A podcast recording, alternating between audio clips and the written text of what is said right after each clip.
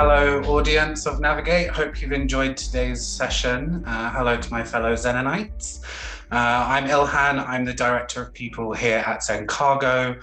I myself sit on our own DE&I committee, uh, which has been a great journey, um, seeing different points of views about things that could be changing in inside and outside of the industry. There's certainly a lot to do in terms of diverse, diversity, equity, and inclusion from an industry and employers perspective.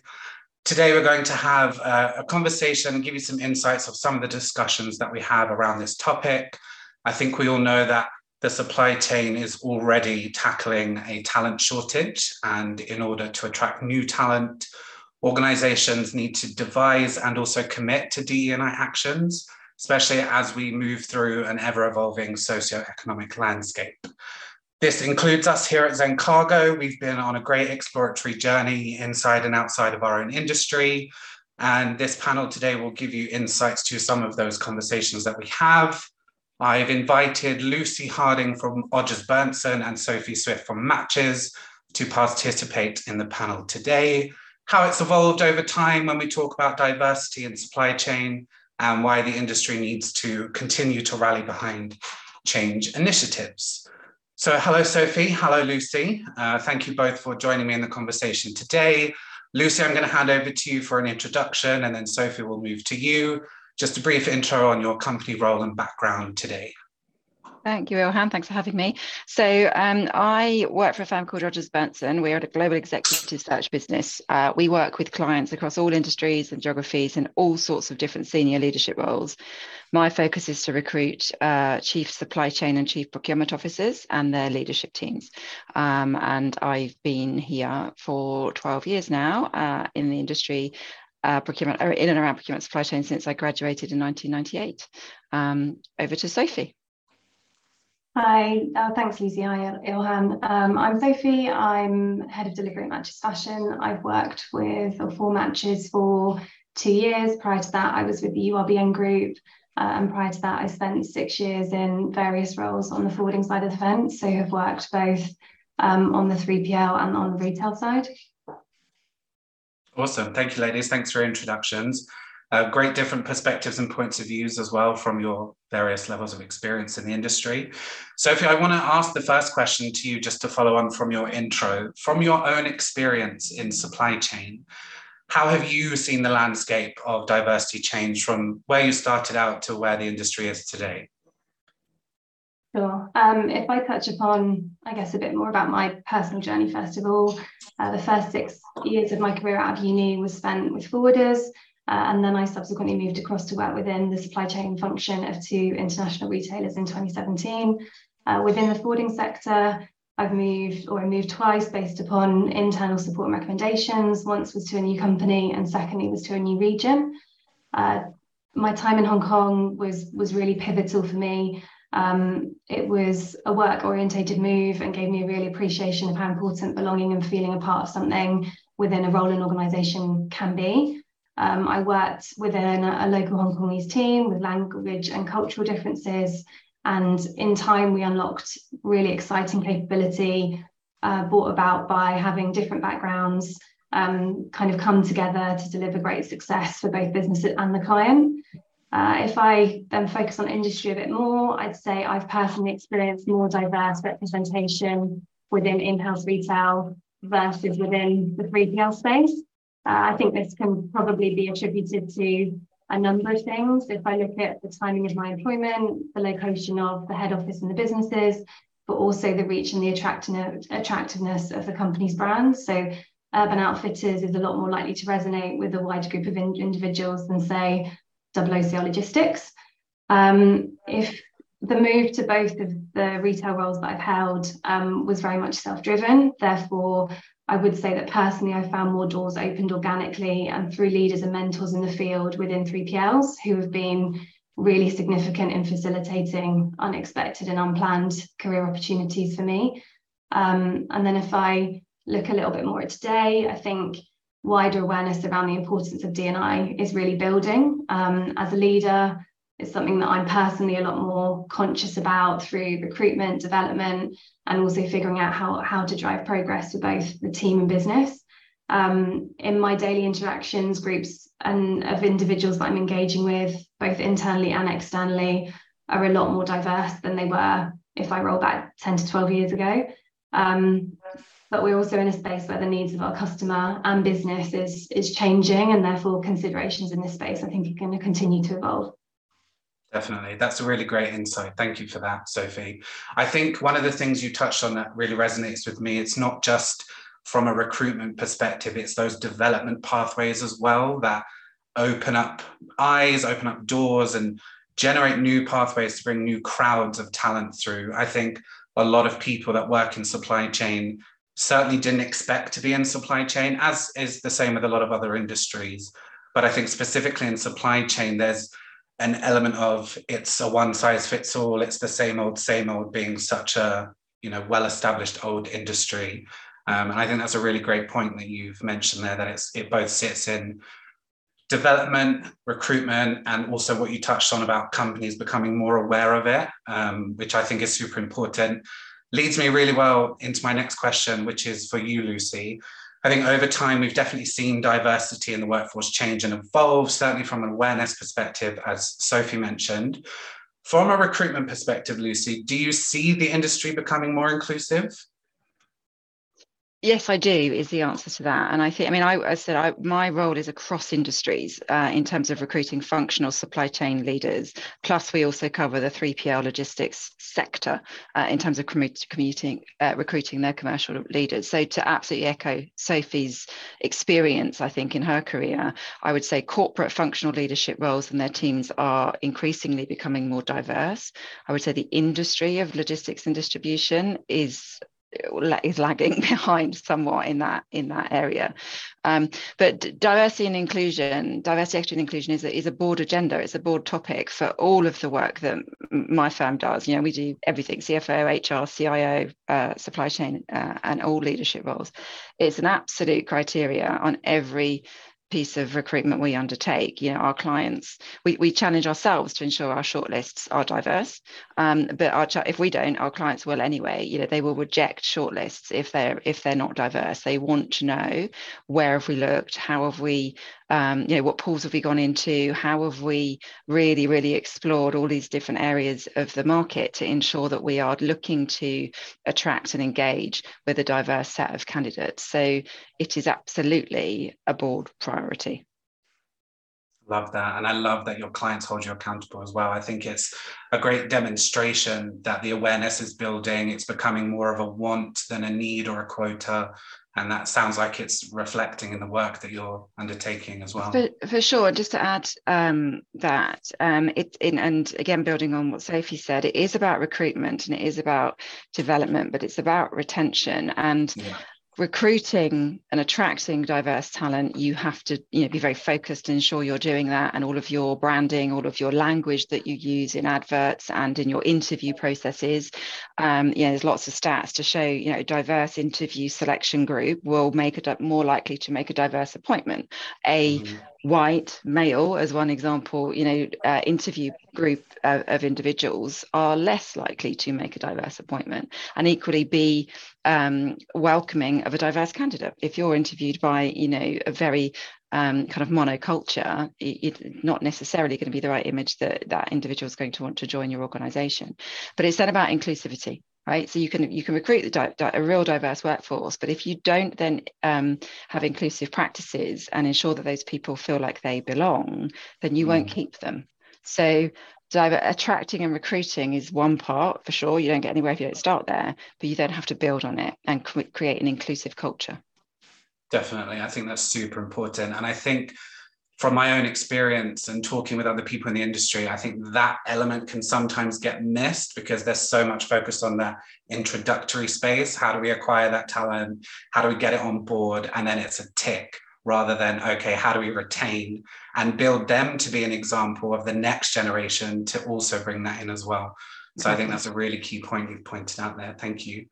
Um, I think, I mean, I said this earlier, but supply chain is definitely one of the oldest industries in the world. And I think today's workforce still sees it very much as an old school space to be in, which immediately impacts a mindset of, you know, that's the place to be. Myself included, I never thought I'd end up in supply chain and I love it. Um, and I think that impacts how the passive and the active market thinks about the opportunities in supply chain. And with that in mind, what do you think? This is a question for both both of you. And Lucy, I'll start with you just to follow on from what you've just said. But with that all in mind, what do you think are the challenges to changing that culture and overall perception of supply chain of supply chain, sorry, to build interest in those untapped pools? I don't think we've helped ourselves because supply chain uh, has about 75 definitions at last count, right? it means different things to different people. They say supply chain, they mean logistics and distribution. Others say supply chain, they mean planning and manufacturing. Others mean the whole thing. Others mean suppliers that you buy from that are in your extended supply chain. So I think that's that's probably the number one is to get some alignment on how do we describe what this is, right? And yeah. it is different and it it's different in different industries. So you can't come up with one definition, but I think some clarity around exactly what it is and, and being able to describe it in a succinct way and then take that into universities and into schools and, and help people mm-hmm. understand I mean, I, I think, um, and obviously be careful what you wish for, right? But I think the last three or four years, in terms of bringing supply chain as a as vocabulary into the everyday language of everybody, um, has happened. Um, you know, since Brexit, really, we've had Brexit, then we've obviously had the pandemic, and then we've had all the supply chain disruption issues, Russia, Ukraine. So people day to day now talk about supply chain. So I think it's also about capitalizing on that and making people understand what supply chain is is. It's about getting, particularly in the pandemic, you know, the standing up of the supply chain around vaccines and around test and trace was supply chain at its best. Um, and I think we need to um, to take advantage of those examples that we all lived through to help people understand what it is and why it's a great career to go into. That was great. Thank you. I think um, the multi-definition of supply chain is is certainly something that we all face when people when I tell people oh, I work in supply chain and they say, "Well, what part?" I'm like, "All of it." oh, I just work in all of it. I touch it all. So I definitely think there's a some alignment needed for the particular categories. I love category thinking, and I think some alignment there uh, certainly sets companies up to have the right discussions and the right branding to attract people uh, to their businesses.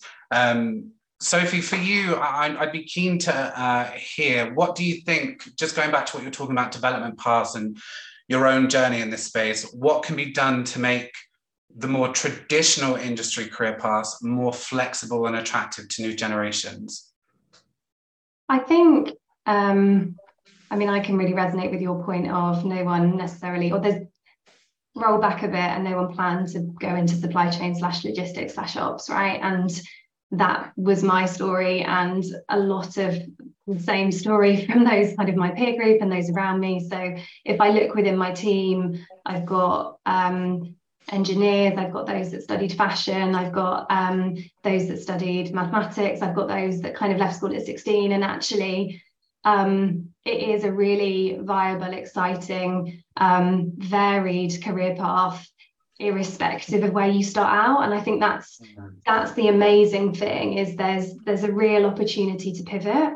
Um, i also i mean like, yes i've moved from forwarder to retail i mean there is a consistent focus i had a bit of time where i was more cross sector but but kind of retail is the thing that's that's underpinned my career but i've also even within the retail space gone from inbound to outbound um, Brexit brought about loads of fun in customs.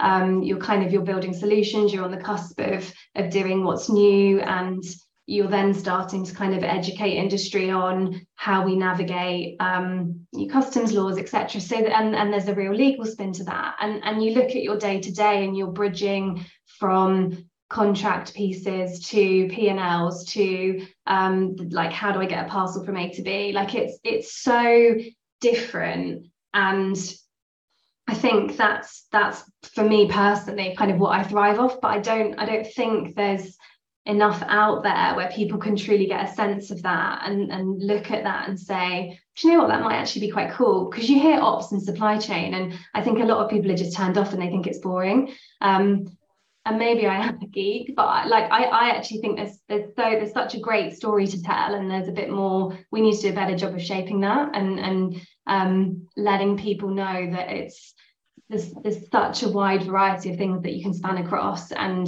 also you can keep changing um, and in that comes a, like building a great portfolio of experience. I really like what you said there about portfolio of experience because i think where we talk about from one side that there's so many ways to describe supply chain which is you know funny and we should we should align and get categories it's also a great way to highlight that you really can build an ever evolving career in that space because how it translates from 3PL space or freight forwarder or retail space, it all means something different, but it means you're always learning, always growing, which is something I think from a DE&I perspective, everybody wants a piece of that pie. Everybody wants to, you know, keep evolving ourselves. We spend 70 hours a week working, 40 hours a week, whatever it is for different people. You know, you want to feel what am I getting in return? And that constant feeling of growth is inclusive if people are provided the right opportunities to have those paths regardless of where they're from and what they've done.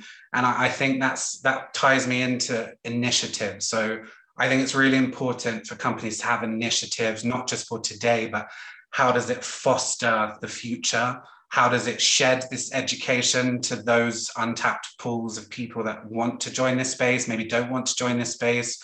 Um, and closing question for you both before we move to a q&a is why do you believe it's important for companies to have DE&I initiatives? Lucy, I'll hand to you first. Um, oh, so many reasons. I mean, you can. You know, there's lots of um, reports out there that just demonstrate diverse organisations are more profitable. Right? That's not the reason to do it, but businesses need a reason to do things sometimes. So, um, you know, there is there is empirical fact-based evidence to demonstrate that, but it, it just creates more um, a more interesting environments for people to, to work in. I think you have more loyalty from your organizations. I think you're more reflective of your company, your, your client base, um, if your organization is is diverse. Um, and, and just very quickly, just to go backwards, and then I'll hand to Sophie. But yeah, I think what's it going to encourage this? Yes, about explanation of what supply chain is, but it's about having visible role models, right? And, and being yeah. able to see that not just diverse candidates, but actually we're trying to present the function or the career path to is this is where this role could take you. You know you don't stay down a you know in a cul-de-sac. You have this whole breadth of vision across all aspects of the supply chain. And in in most sectors you know the the the, the overall chief supply chain officer can end up on the board of an organization. It is a very very um you know rich career path to follow if you want to follow it. So i think we need to um, kind of showcase where this career can take you if you want to uh, in lots of different directions in terms of breadth of different roles. Plus, if you want to get to the top table, you can do that through this route. Yeah, love the idea of role models. So important to highlight that. Thanks, Lucy. Um, Sophie, what about you? What do you believe? Are, uh, why do you believe it's important that companies have those initiatives? I think I think representation is a really important one. I think it's, I think strength in difference is also um, something that I kind of see within my team at the moment and and genuinely kind of am sat in a place where they are the best group of individuals that I've kind of ever been able to partner with and work with. And I think to be inspired by differences in opinion and different voices and be and have healthy challenge, I think it just creates a really interesting space to feel a part of. Um, I also think if everybody's the same, then you just stand still, right? So it's it's yeah. it helps in driving forward and being progressive. Um, I also think it's representative of the world we exist in, right? Um, and that, that's quite a macro answer, but um, that we we live in a really diverse country, um, and I think it's that should be reflected within the organizations and the workplaces that that kind of we are employed by definitely I, I completely agree we should reflect that i'm also going to steal your strength and difference because i love a good slogan so thanks for that um, conscious of time uh, I think that's where we'll wrap the, the session up for now. And I think some of the key takeaways is definitely around education. How do we get role models in that DE&I space to attract talent in an industry that's facing a shortage. Uh, and definitely having those commitments to devising initiatives, seeing them through, uh, and further showcasing why this industry that we're all a part of is genuinely so great. Um, so, Sophie, Lucy, thank you both very much.